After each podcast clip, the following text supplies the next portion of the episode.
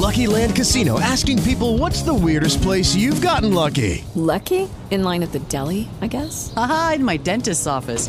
More than once, actually. Do I have to say? Yes, you do. In the car before my kids' PTA meeting. Really? Yes. Excuse me, what's the weirdest place you've gotten lucky? I never win and tell. Well, there you have it. You can get lucky anywhere playing at LuckyLandSlots.com. Play for free right now. Are you feeling lucky? No purchase necessary. Void where prohibited by law. 18 plus. Terms and conditions apply. See website for details. Hi, everyone, and welcome to the special simulcast of the Neil Haley Show and Celebrity Interviews live from the Grotto with Greg Hanna. Greg, what's going on, man? How are you? Doing amazing. Thank you. How are you, Neil? Fantastic. And I just love a love story. And I love people that are in the same industry meeting together in the most different, uh, opportunistic way. But again, this is, uh, we're going to be talking about their movie, Our Almost Completely True Love Story with Mariette Hartley and Jerry Sroka. How are you guys? And thanks for stopping by. Oh, stopping by. Well, we got a call, so we stopped by. Yeah, we're good. Yeah. Just around the block. Yeah, I wish. Well, I got to play it like that, you know, because never know. Someday we'll might we'll meet in LA. I guarantee it. But that's me already manifesting things. But let's talk as really quickly about this. How? Why did you take your love story and decide you wanted it to be a movie? What was who whose idea was it? Oh, I think it was both of ours. It was, uh, but you want to talk first? No, you talk first, and then I'll correct you. Well, I had already written my own book before actually I had, I met Jerry. And um, it was an exciting experience. I mean, we, we met that way, right? You and I? Oh, yes, we met. We met. Oh, we did a radio interview when you were when your when your book came out. But that was here. That was in Los Angeles. Yeah, uh, yeah. You were calling me. It was a phoner. Yes. Oh, um, oh. Um, I don't know. My life has been. It once one writes about one's life, or once one kind of puts it out there, um, opens our lives to other people, which I would never have thought of doing uh, years and years ago. Um, and I, you know, I was in a place that was, see, I'd not been work. Well, I, I had been working, but not, not in an exciting way, the way, the way I really loved to work, and um, and I don't, and there was a lot of work around uh, when when we started writing this. Um, but when Okay. so when we when we met, it, it really is a true story. Um, when we met is when we began. Careful, I already told him it was a lie. Oh, you The movie, we didn't meet in a bird store. I'm not talking about. Oh, I see. Because, yeah. Yeah. Um, no, but the story itself is very, very real, very us. And uh, Well, it is very autobiographical, isn't it? yes, it is that too. Um, and we and we learned a lot of things about each other as we were writing this.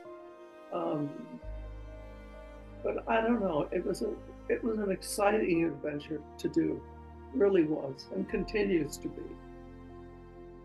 Um, Okay. All right, Greg. What question you I have? For think Jerry wanted to say something. He was going to correct Sorry. something, right? Is that right? All of it. Um, always, always. no, I was just going to say the the impetus, getting back to the original question, was was um, I had written um, a film ten years ago about senior softball guys because I play still I'm still playing at 108. I'm still playing senior softball, and it came very close to getting done. We were putting pieces together, having never done this, either one of us, always being on the other side of the camera, and uh, and like I said, it came very close. We had the director, we had we had Gary Marshall. I mean, we had big people involved, and Don Scardino, who directed uh, the piece we're talking about. And then everything kind of just collapsed, and it was like, hmm. a couple of years went by, and I said, why don't we write something that we ourselves can finance? So we went ahead and took a second mortgage on our neighbor's home. They have yet to find out. And when they do, we're in trouble. And uh, we took a second mortgage and raised them. You know, we had so we had this little little pocket of money. And now, can we get our friends, uh, especially the friends with names, to to be in this? And everybody said yes, from Don Scardino on down. It was just I had a little trouble with Mariette Hartley, but that passed. She wanted more money. And Right. I said, That would be the day. yeah. so that was that was the impetus just just to hire our friends, which is always wonderful. And we've we've we had done that in the past with a couple of uh, plays that I wrote, and then um, you didn't do that with your one woman show. You hired yourself I know. and nobody else. it's really really unnecessary. Anyway, It's So not that- true either. what you didn't hire yourself? I hired other people, including you, to do the voice voices in the background. Yeah, I wanted to talk to you about that. Okay, well you messed payment. up. uh, Yeah. So that was that was the impetus to do it, simply to create something of our own, and we would have you know control over it, and we did. Wow. That's a, it's a long way from Godspell, right? Yeah, yeah. And from the Incredible Hulk. Yeah. Oh Yeah. boy. Well, except no, it's it's it's it's not. It's um I had a wonderful experience doing the Hulk. Surprisingly, I thought, what the heck is this? The Hulk? The Incredible Hulk? Me? and I, I I read it and I fell in love with the story and the, all the people involved. And it turned out to be a, a wonderful experience, really wonderful. Um, I, of course, adored Bill Bixby. Um, Who didn't? oh my God. Mm. what a guy. And uh, Ken John, Kenny Johnson, who was who wrote it for us and produced it. Um, it was a magical experience for me. Um, I was nursing my daughter, uh, not Jerry's daughter yet. Um, and uh, I, I didn't think that I would be able to do it uh, because I was really serious about it. And uh, um, Bill and Kenny said, wait a minute, wait a minute. We will do anything for you to have you be in this. I thought, oh, you know, I was just, a, I was just me. and uh, it was, it was an extraordinary experience, really was. Um, You know, she jokes about it, uh, winning winning an Emmy for it, but I had never seen it because I didn't watch those things. Mm. And then, you know, uh, so you know, she said, "Let's." So I watched it. I was I, I, I was knocked out. I I I said, "Why do you why do you?" She jokes about it a lot. You know that great line of yours. You went to bed with uh, Bill Bixby woke up. woke up with Lou Ferrigno. Lou Ferrigno, yeah. and, and we got an Emmy for it. but but boy, I was I had no idea how wonderful it was. And you know the pictures behind me are crooked. What? Oh, they are. This. Would that help? That's good. Okay. now the pictures look straight. You know? Oh, just Oh, that's great. okay. Yeah, that was one of my favorite TV shows. Uh, Well, uh, me too. Me yeah, too. loved it. Loved it. Especially a big guy like I am, Greg, at 6'10, 280 Mm. plus pounds that I am. Uh, You're now- six ten? Yeah, I'm 6'10. So yeah. Stand up. Yeah, well, assume I'll have to show you after. All right, so because I'm not I'm I'm not wearing pants. Just kidding. Makes two of us. So Jerry, did you guys pass during your careers in Hollywood before meeting together? No, Never. First time I saw her was a a dinner. Uh, In a Moroccan restaurant. Right. Um, we had run on a slate of people for the SAG board, and we both got elected. Uh, I ran because I had been a member of the board in New York, and I thought, Vice president. Well, yeah, thanks, Well, thanks, yeah. Mario. Okay. Uh, fourth national vice president, but I'll Sorry, talk to you sorry, anyway. Um, and uh, I thought I was going through a divorce, and I thought, how how do I meet women? I don't I don't drink, and uh, going to I went to one bar with my friend Lloyd, who is the Birdman, the bird store. He's my best friend, and uh, uh, he took me to a bar, and I thought, oh my god, I can't I can't do It It was a bar like that. It, it, it, it- Oh. smoky and, and No, it was worse than that. yeah, it was. anyway, so I thought I'll run for the board. At least I'll meet some actresses, you know. Uh, older. and I older. saw her sitting across the room, but I I wasn't about to confront her. After all, it was what's your name again? Mar- Mariette. After all, it was Mariette Hartley, and I knew who she was, and I had always been captivated by her. And and my my dad and I would watch television, and the Polaroid commercials would come on, and my dad would turn to me and say, "Who is that? She's better than the show we're watching." And that was a that was that was a few years ago. Thanks a lot. That's okay. Um, So, well, I'll wait, a minute, wait, what was the question? You had a question? who did? I did. No. No, so, so I I don't know if it's a joke or not joking around. So I'll get the Mariette. Now, thinking about how they put it into more the movie story where it's online, uh, that that fits. Uh, but it really watching the trailer, it just gives you that cute, just wow, because it's a love story as romances go. Because romance sells. Romance novels are one of the biggest sellers out there, right? So when you look at the story and you look at specifically that that you guys don't first connect that you're perfect for romance, right, Mariette? Especially in the in the movie. Oh no, Right. it was like, who are you? You know, I I didn't. Yeah, no. The thing about me, I guess, is one of the things about me is that I love humor. I absolutely love it, and it's been so much a part of my life, as has the other stuff. But humor gets me every time. I'll say. it's it's true. I don't know what it is about it, but it's true. And it uh, for me, um, who's had a kind of up and down life, uh, humor picks me up every time. It just it just does. And with Jerry, who has such intelligent humor, Thank you so much. you're very welcome.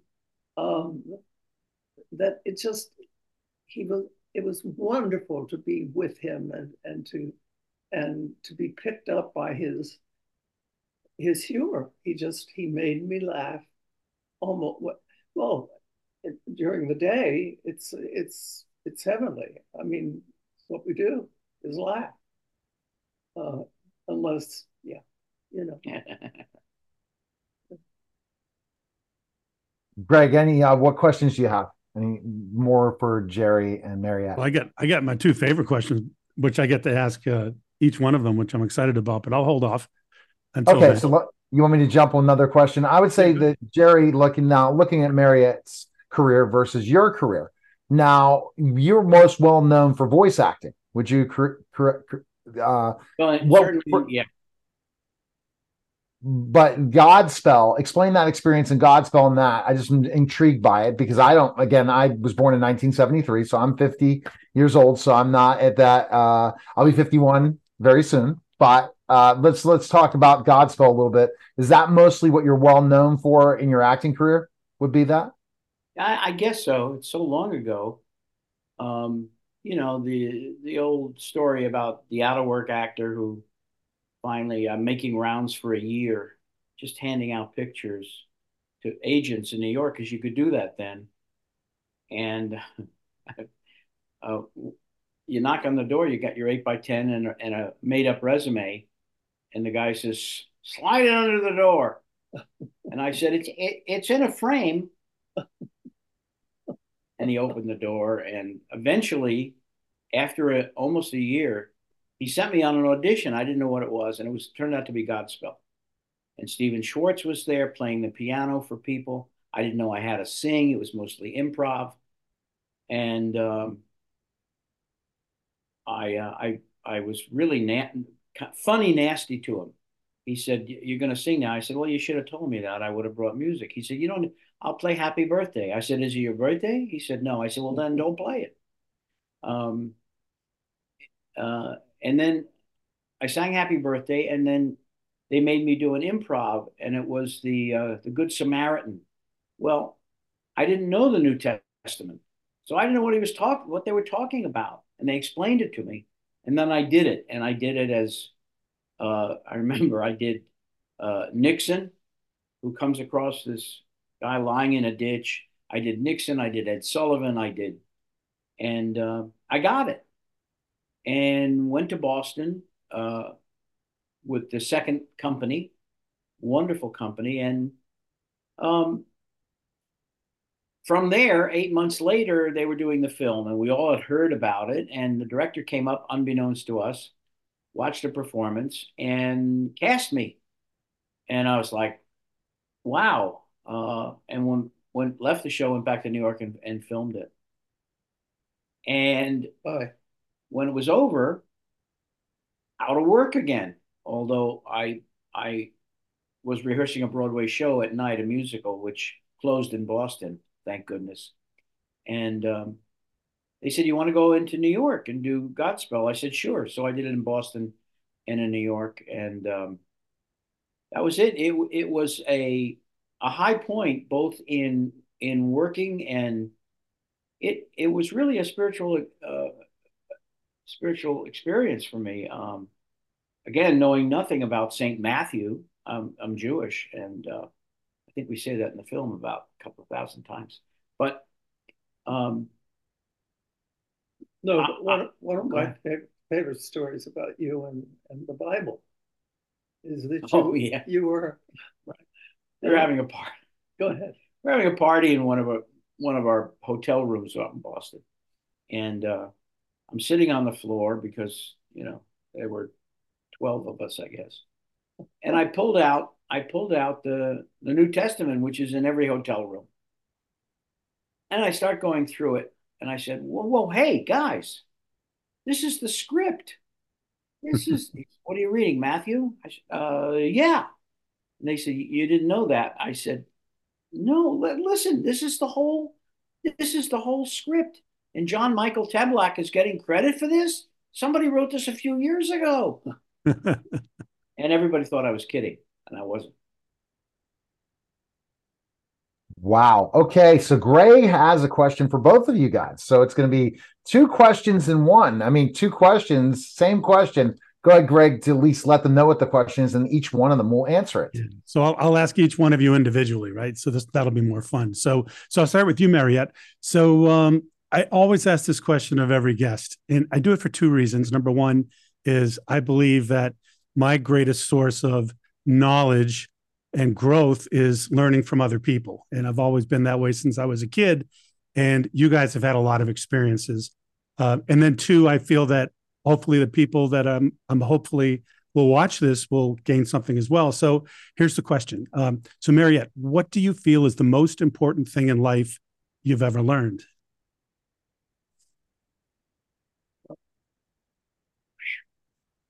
Go ahead. Humor. I, don't. I don't think you can have a relationship without humor. Um, we certainly have proven that, um, and it really does pick us up during odd times, you know. Um, and in a relationship, I also think the most important thing is paying attention to the other person. What what that person really has to say, listening, listening, listening. I mean, that's one of the most important things in my work is just sitting and listening to people talk about their experiences and being honest about it. Um, I guess that's it. Great, thank you. Jerry, I'll ask you the same question. What what do you feel in life is the most important thing you've ever learned? That you should ask me another question. Come on, Chair. Huh? Well, uh, as you said, listening is. Uh, but the other thing is, as I get older, and um, is the the friendships that developed over the years, and they become precious. Um, and uh, and family does too. You've experienced oh, yeah. that oh, yeah. a lot yeah. over this this last and year. Just um, as as bad as things are in the world, um, I'm I'm becoming very grateful for what we have, and and um, and to have the, these people around me, I can pick up the phone and and talk to them, and some of these go back quite a few years, and um, they become very very precious, very precious. Excellent, yeah, thank you. He doesn't say that lightly. Yeah, and that's so so important. Your friendships, your connections love as you show that romance to everyone. And uh, definitely work is the best p- place people can check out our almost completely true story. Where can they go? Oh uh, amazon. It's on amazon uh, everywhere. Vimeo uh, uh, i i had the, li- the list uh, vimeo voodoo voodoo dot voodoo dot you do uh, you do so well vimeo amazon um, dish um, if you Google that, if you Google "Are Almost Completely True," by the way, the original title was "Our Almost Com- Our Almost Completely True Story," and the distributor, who we were were so blessed to have, a company here in Santa Monica called Vision, they called and they said, "You know, the title's kind of long. We're thinking one word." So okay, mm-hmm. we'll we'll get back to you. I called my son. I called my daughter. We called her son we need a one word title for our movie. And we came up with like five of them. Oh, and, more than that. Well, five good ones. Oh, sorry. And we sent them along and they said, it's okay, we got it. I said, what is it? And they said, well, now it's our almost completely true love story. I said, so you added a word. said, so, okay. So that's, that's what happened. All right. Well, excellent. We appreciate it, guys. Thanks again for stopping by. Great, great. It's fun watching you guys. It really I, is. I, I just mentioned one thing that I went to uh, Carnegie Tech, you know.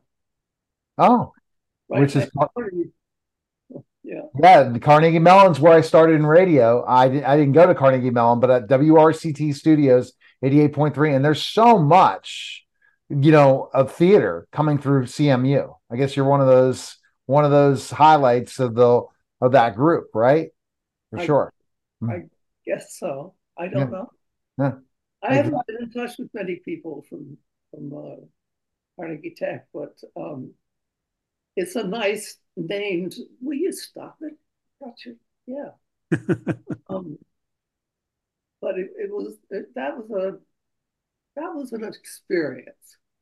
Uh, awesome but I, I, yeah, I was just thinking, uh, how did you, how did you pick your my my name out of the out of the bowl, uh, and then realize, of course, it, did you know that? I mean, did you know that I went to Carnegie? No, I didn't. That's something new. So I'm gonna have to look into that. Is that in Wikipedia? I'm sure it is. I'm sure. I have to. We'll check. Well, we appreciate it, Mariette. Thanks Thank again. You. Thank you, Jerry. All right, that was a special Great. simulcast of the Neil Haley Show and celebrity interviews live from the Grotto of Greg Hanna. Guys, take care. Hi, everyone, and welcome to the special simulcast of the Neil Haley Show and celebrity interviews live from the Grotto of Greg Hanna. Greg, what's going on, man? How are you? I'm doing fantastic, and I can't wait to speak with Mr. Rich Little. Yes, and look what Greg has, Rich. I have two beautiful signed books. Great, great. They make great holiday gifts. Yeah. People don't know about them though. You know, it's the second printing. The first one was lost. uh, so you went. To, why was it? Why was it lost? Well, maybe we can talk that off the green room. So what's new with you, Rich? Give us an update.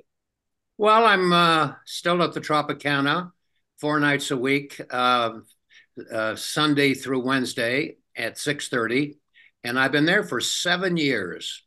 Wow. I think it's time I went home. I really do. I, um, but I enjoy it. I really do. I'm I'm working on some Christmas material right now. You know, I thought of a Johnny Carson this morning.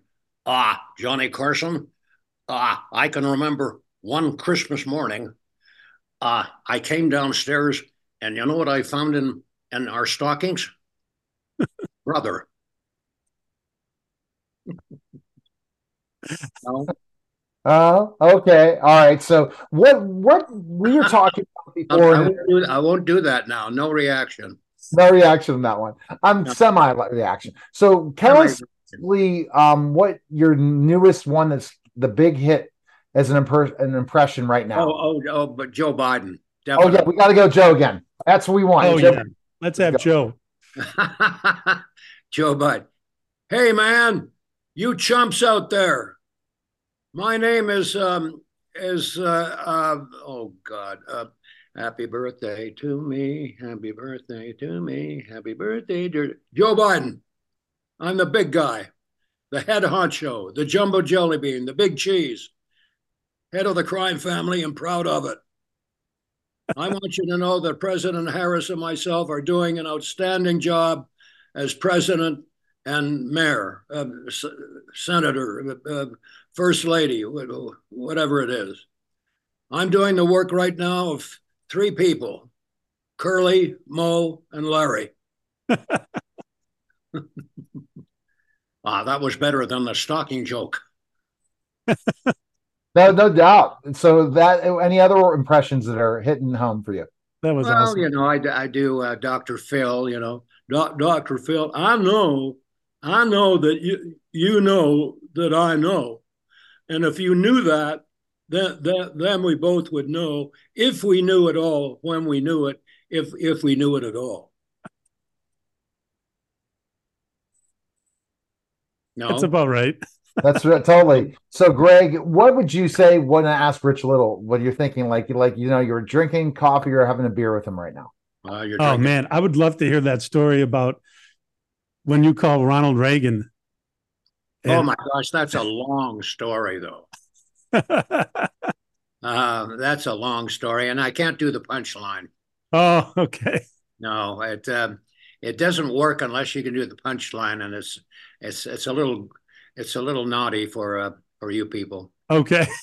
but I, I, I did I did um, phone up Bette Davis as Jimmy Stewart, and I put her on, and uh, and she thought it was Jimmy Stewart. She was convinced it was Jimmy Stewart, and then I told Reagan about it, and uh, and he got her on the phone, and she told him to, you, you know what? yeah, yeah. but but um, I never met Bette Davis, but I, I'm glad I never did because uh, she was not too pleased about that at all, and she went to uh, her grave uh, not knowing she told the president of the United States to off, you know? That's amazing. So, yeah, so, so, Greg, I guess you can because you've read the book. What have you liked most about the book? I guess that one story, but what have you gathered from reading? Oh, there's just book? so much. It's just such a, a, vast and deep life and experience. Um, it, it's just amazing, you know, to enjoy that. I was. I can know, remember that Reagan one time said to me, um, he said, Rich, you know, you do me better than I do. And as a matter of fact, you do me so well that I was thinking when I pass away, they should bury you. That's what he said to me one time. I thought oh, that was wow. hysterical. You know, he did some impressions for me one time, Reagan at the White House. He did Jimmy Stewart, John Wayne, and Truman Capote. Really? Yeah, and to hear the president of the United States do Truman Capote was hysterical. How and was his rendition? Huh? How was his rendition of him? Well, he, he did. My my name is Truman Capote, and you know a lot of people think that I wrote in cold blood, but that's not true. Actually, I wrote in ink. And um, I gave that line to um, to Reagan, and he uh, said to me, "Oh, Rich, that's funny. I can't wait to do that in front of Gorbachev." Could you imagine the president of the United States, Ronald Reagan, doing his Truman Capote for Gorbachev? I would have given a year's salary to see that. And as Jimmy Stewart was fair, not great, but of course I laughed. You know, I mean, uh, but do you, you, think that's what led to uh, disarmament?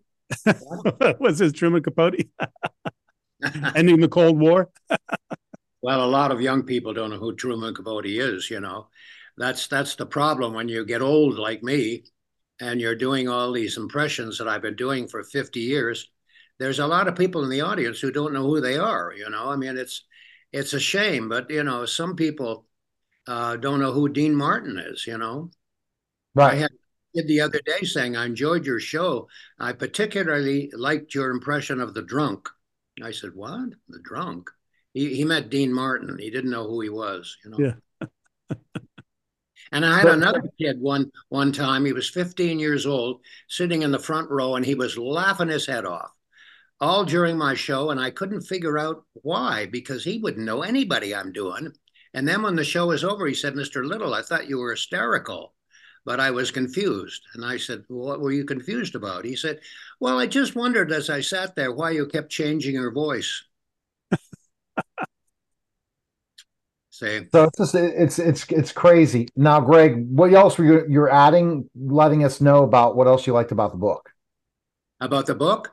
No, Greg is. Greg is because Greg oh, read it. I loved everything about the book because I, I grew up watching like Johnny Carson and all of these people and you know knew what was going on. And I remember Rich you know, as a kid and and so on. So I it was just super nostalgic for me.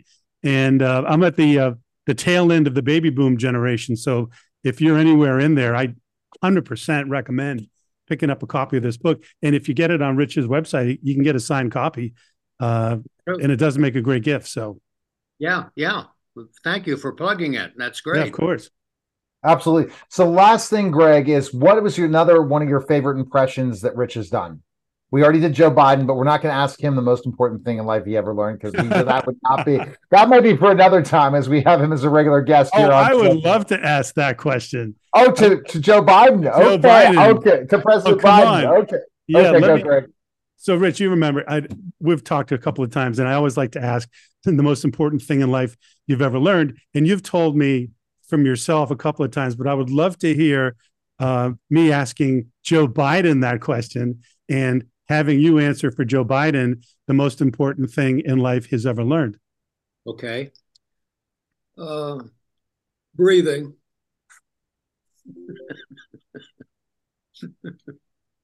uh, what's the most important thing he's ever learned? Um, um, um, let me think. Um, uh, if if it if at first you don't succeed, lie lie again. that was awesome. That's just great. That's that's that's, that's the perfect way to end the show. Greg, um, Rich, best place people can connect with you is uh, definitely you said where you perform in Vegas, but also other places where they can, can what's the best place to connect with you? Well, there's a couple of things that I did that you guys didn't laugh at, but that's okay. Don't come to my show, please. I'm only, I'm only kidding. I'm only kidding. Always great to talk to you both. Really, it's great. Have a great Christmas and a great New Year. And boy, we need a better New Year. I'll tell you that right now. All right, yes, Rich. Thank you, Rich.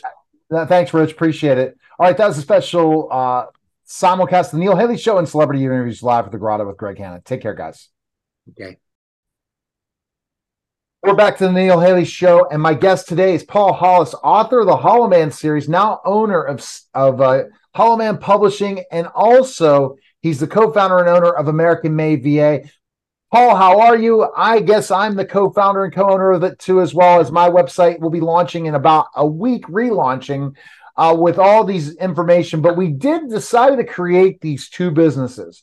For one reason, there's a tremendous need out there. First of all, American v- VA is, and we'll go into further, it's all the team that does media giant marketing is from American Made VA. But I want to talk to you, and I'm going to answer the same question myself. Why did we found this? Is I'm going to be going on the talk show circuit in 2024 doing podcasts. Uh, I'm already reached out to a few, but I'll be ready once everything's in place because the power of podcasts and the power of relationships. But Paul, the first question is why did you think there was a need for Hollow Man Publishing? Well, um, what I see out there is is really um, the the need for Hollow Man, the need for actually publishing and at a fair price, um, and and getting things done for people, and not just saying they're going to do it or or doing it half halfway, let's say, instead of uh, my usual terms, but um, just not doing things halfway, but doing them the full extent of of of satisfaction for the for the author, um, because that's the principle that we're working after uh, on here. That not very many authors seem to be really really happy with their production of of um, uh, of their books and so that's what we want to do is we want to we want to, to to make them happy and to get them out there tell their story get the get get those um, books out there on the the the um, uh, the dis- dis- the distribution network um, and and and go from there.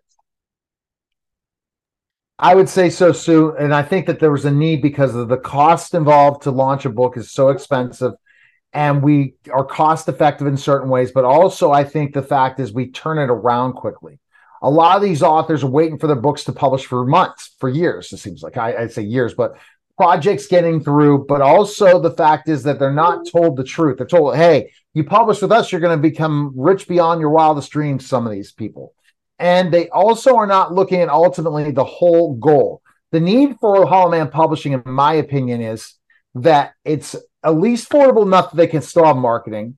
At least they understand their vision, mission, and vision and that's so missing that there are so many people publishing for such an extraordinary amount of money, and yet they don't even have anything after that. They don't have money for marketing. They don't have money for coaching. They don't have money and distribution. They don't even understand the author's game, right, Paul? That's exactly right. And and uh, and the the author's game actually changes from from week to week nowadays because uh, places like Amazon Amazon and and uh, the the, the distribution networks have all changed their algorithms as to what's important for them and and and how long that they it takes them to process now. It used to be a couple of days, and now, as an example of, of Amazon distribution, it takes them weeks and sometimes months to to uh, to to get a, a, an author's book published and out there to the marketplace. Totally. And there you go. And that's why I want to find people when they first write their book, even though we're republishing a lot of books. So republishing is one of the things we I was even hearing from Rich Little, he had to republish, and we're in conversation with his other celebrities, maybe to republish their book. And why are they republishing it? What's happening with those other publishers? Well, uh, the reason that you'd want to republish is is that that uh, your book has been around a while and it's not getting attention that that that you wanted as an author, and uh, and you just want to put it back out into the public's uh, uh, refresh it a little bit, maybe put a little lipstick on it, whatever you want to do, and and get it back out there in, into the public notice, uh, and say, hey, look, this is I'm still around, and this is a great book. Have at it right now. You can you can buy it. It's got it. maybe a new cover, maybe not a new cover, but but maybe a new name, maybe not a new name. But but whatever you want to do with it as an author, do that and and it's kind of like a refresher and then it's like oh yeah i remember this book now and i meant to read it before now now i can read it all right the next need is american made va and i'm going to talk about why i did it is the situation is when you are so wanting to get things done quickly for a virtual assistant and I saw a lot of times on early morning calls or late evening calls that I would explain things to my virtual assistant or to my overseas team. And what I found was a lack of communication. I found a lack of understanding in the pop culture world and the lack of understanding of understanding things. So that's why we co-founded American Made VA. But the missing component is if you're going for virtual assistants overseas, if you're going to hire someone as a freelancer, you do not have an expert involved. And with me, the media giant, looking at everything and looking at that components we felt there is a need because most people are selling virtual assistants that are overseas and a lot of lack of project management and work not being delivered to the highest level, right, Paul? Yeah, and and look, I mean, here here's the thing with with me is that when when I run out of time, that's a serious problem because I I have all that's all I have on my hands is a lot of time.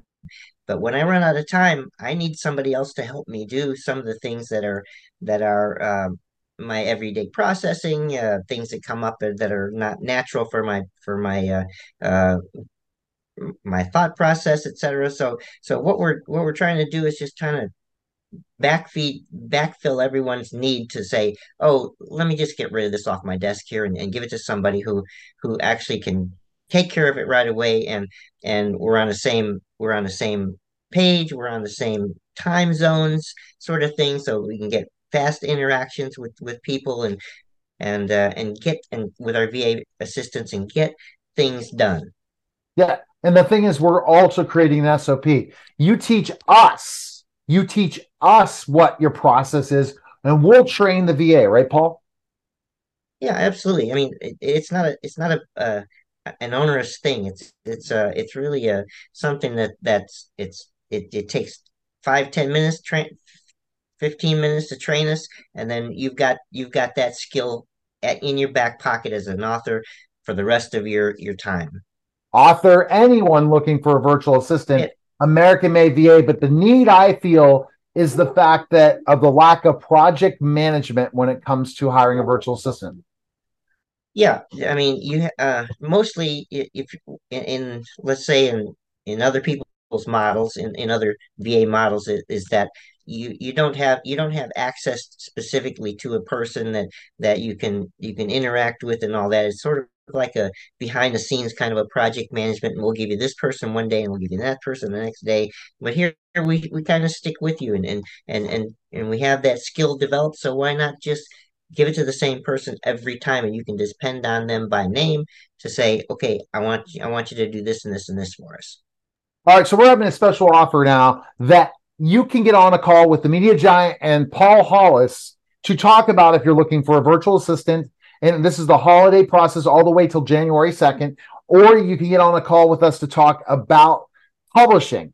And there are some specials going on that we're not going to tell you yet, but we'll potentially tell you when it comes into the later into the holiday season. So the best thing is to DM either of us, contact us today, and we will be able to have a call with you. And we'll break down your social media, we'll break down your marketing, we'll break down everything, we'll break down your writing process and we're offering that absolutely free, that free call. And the best thing is either go to Paul Hollis, the HollowManSeries.com or again, NeilHaley.com. Appreciate it, Paul. Great stuff, and we'll talk soon.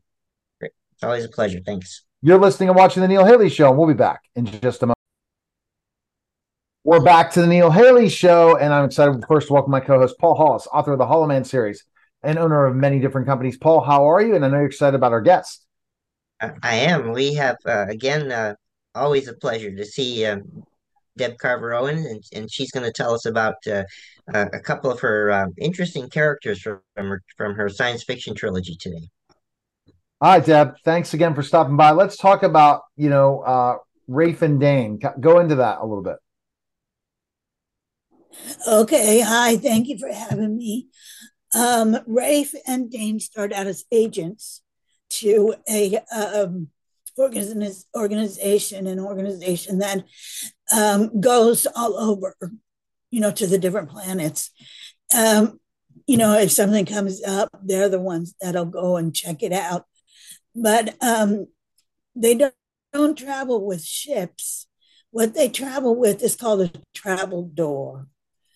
And there's uh, a uh, little little device in their wrist right there, and they bend their wrist back like this, and they'll hear a click.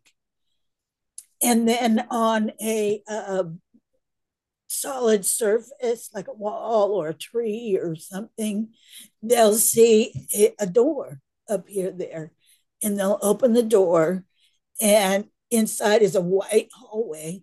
Go down the white hallway, open the other door, and there's where they're going. There's the other planet. Like with Earth, there was it was Earth. thinking out behind it, a big tree.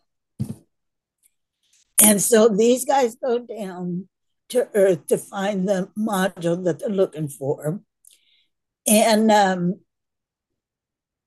during the process, they start out just being agents. Okay, they've gone through their training and it, they just start up being agents.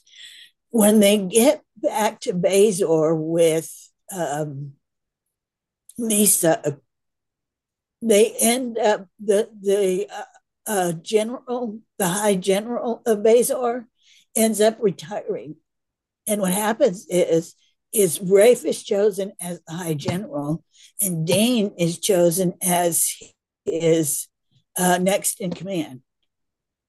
So what happens is Rafe is more the serious one, you know, and he plans things out and likes to get things done. And Dane is more the snappy comeback kind of guy. You know, he'll look in your face and say something dumb. You know, he'll look in your face, say something funny. You know, he's that's that's who Dane is. And I, I believe during the books, I've kept him pretty much in character. Uh, Dane being the, you know, being the, the funnier one, the comical one, and Rafe being the one in uh, charge and like that. But they do bring Lisa back up to Bazor. And um, in the process, they find what they're looking for. So that's basically the idea of Rafe and Dane. Wow. Okay. And uh and that having that kind of relationship's important, right? When you're writing these characters. To have the the oh, yes. Oh. Yes, to have them interact with each other and to have their personalities come out. Like Lisa's personality is uh, um, a little bit like mine, I would imagine, but you know, not completely. And um, she and Rafe, I'm giving a spoiler alert here. She and Rafe end up falling in love, of course. So it's a romantic science fiction with a little bit of romance. I, I don't go into detail. I'm not into that. Okay, so I don't go into detail. I just kind of allude to things, you know, which is better for me. But uh, anyway, yes, that's their their personalities come out and interact with each other, and some of them have bright personalities. Of course, the bad guys have dark personalities, and you know their minds are pretty evil. So that's but the, it's fun developing these characters. I had a lot of fun developing them. Well, it sounds like it, right, Paul? Uh, absolutely. As Paul's uh, that, so let's kind of go into what what is the ultimate goal for the series? What do you want people to learn from this series? Um, I guess from the series, it would be that yes, there are evil people out there, and yes, they do evil things, but they don't necessarily have to win. You know, and, and these guys don't win. Even within each other, they don't win because there is one that is uh, like in Varia's Gift. There's there's a guy, there's a, a, a duke that goes after Varia after her husband is assassinated because he wants to rule Melentis. But the guy that's the the major bad guy he does away with him because he's in the way so you know they don't even they don't even interact nicely with each other so you know that's typical bad guy stuff but uh, yeah I, I like like doing doing all that and getting them fleshed out and sometimes i write it down you know so that i don't forget these things but sometimes it just comes to mind and I get it down in the story before I forget it. I have a tendency to do that now and then. Right. Oh. All right. Best place we can go is debcarverowens.com, right? Yes, sir. Go there and uh, you can uh, comment on whatever. Fill out my contact form. Contact me. Tell me what you think of the website. Tell me what you think of the books you're reading. So uh, come on and and fill out my contact form. Appreciate it, Deb. Thanks again. Thank you. You guys have a great Merry Christmas. You too. Thank you. You too. You're listening and watching the Neil Haley Show, and we'll be back in just a moment. We're back to the Neil Haley Show. My guest today is former Raider and Viking James Harris. James, thanks. Oh, there you go. And he's putting right up the book from the playing fields to the feds, your book. And James Harris, welcome back on the show. You have a lot to talk about. But, you know, what about your feedback so far from your book from all the people who have read? You got to be happy about that. I'm very happy, man. The feedback has been real good. Um, people that that have read it, they love it. Uh, they think it should be a movie, and they passing it on to other people and letting them know, man, this is a book that you should read.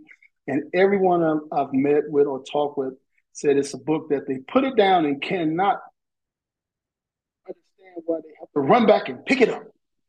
And see, James, everybody I tell the story to in Hollywood so far, they're like, really? No, you're kidding me. And so yeah. that's the kind of thing without giving away the book and reading it, but then it should be made into a movie, no doubt, because your story we talked about before is just unreal. Yeah, it's an unreal story, but it's a real story, man. It's something I'm not proud of. But hey, I did it. I'm sorry. I didn't hurt anyone. I disappointed some, but I didn't hurt anyone. I hope. And if I did, I really apologize because that wasn't my true intentions on hurting anyone. I was just um, in a business that I didn't know how to get out of. How did you survive in prison? I guess knowing people, like, how was that when you went to prison?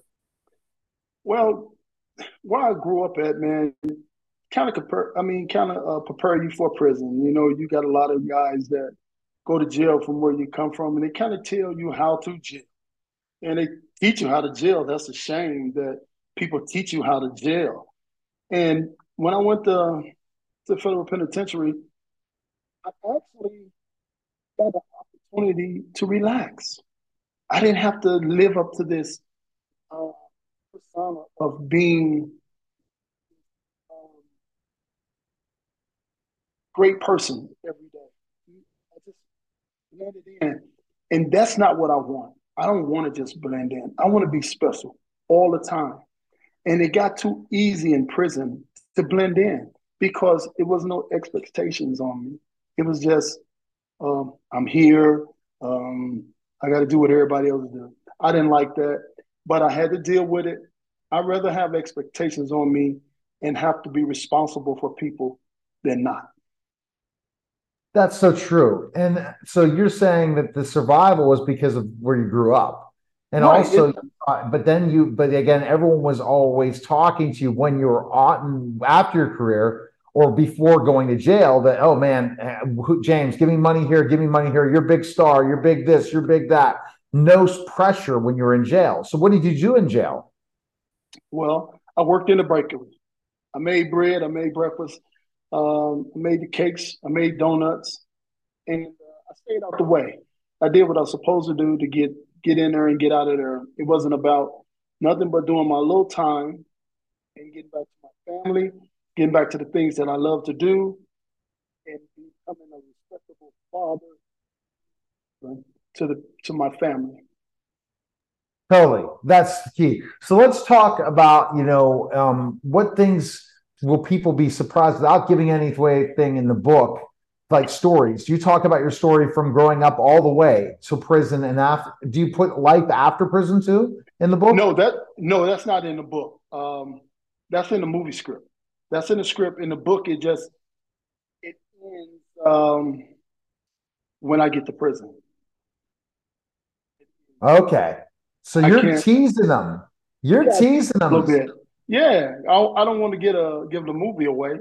and then the book, the book doesn't give the detail as the movie's going to give about what you did to really make this happen, right? Right, right, right. The the the script gives it. Yeah, the book is in depth enough to take you where you want more. I had a guy from Wyoming said, uh, "Your book left me wanting more," and um, I told him I'm gonna give him more in the movie. He just wanted more, and then a guy from uh, Idaho, of all places, uh, said to me, "This should be a, a theories." I told him, I say, "Well." You have to leave that up to the studios. Exactly. And it's just something unreal. Has anyone ever done what you've done without really giving that away? What you did while playing in the NFL? Well, I hope no one else did what I did while I was playing the NFL. I'm not proud of doing what I did while I was playing NFL because it looks like I was being greedy. And I really wasn't being greedy because you got to understand I was a free agent. I was a good player, but I was a free agent because I made a lot of mistakes along the way to get to the NFL. So the NFL actually gave me an opportunity. And I looked at the NFL as an opportunity to become something better. But the problem was, I never changed my ways. I never changed what the things that I was doing. I only got good at uh, disguising them.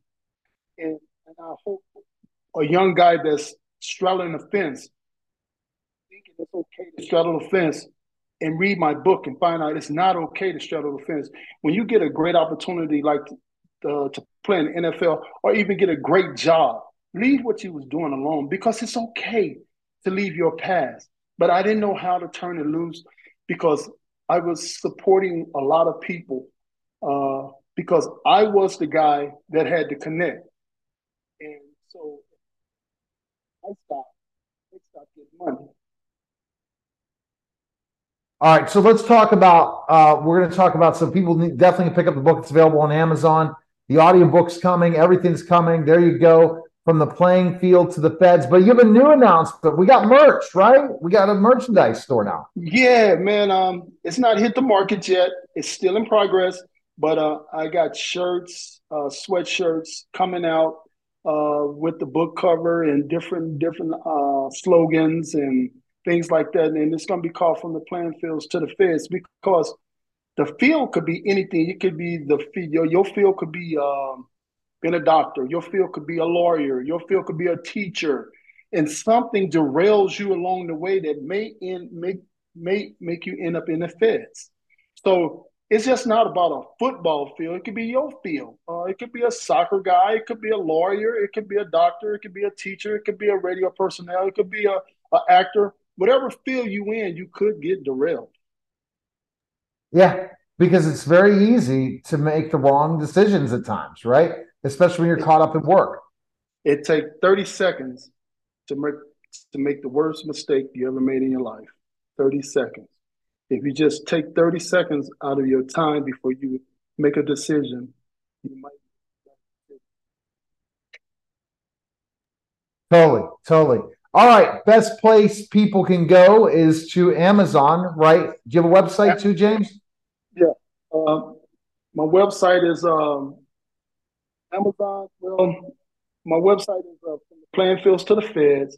You can find my book at Amazon online, or you can find it at Barnes and Noble online. I guarantee you, you're going to enjoy the book all the way to the end, and it's going to leave you wanting more, more, more, and that's why I'm giving you the movie or the series. You want to make it out of. Oh, we're ready. Okay. Thanks again, James. You're listening and watching the Neil Haley Show. We'll be back in just a moment.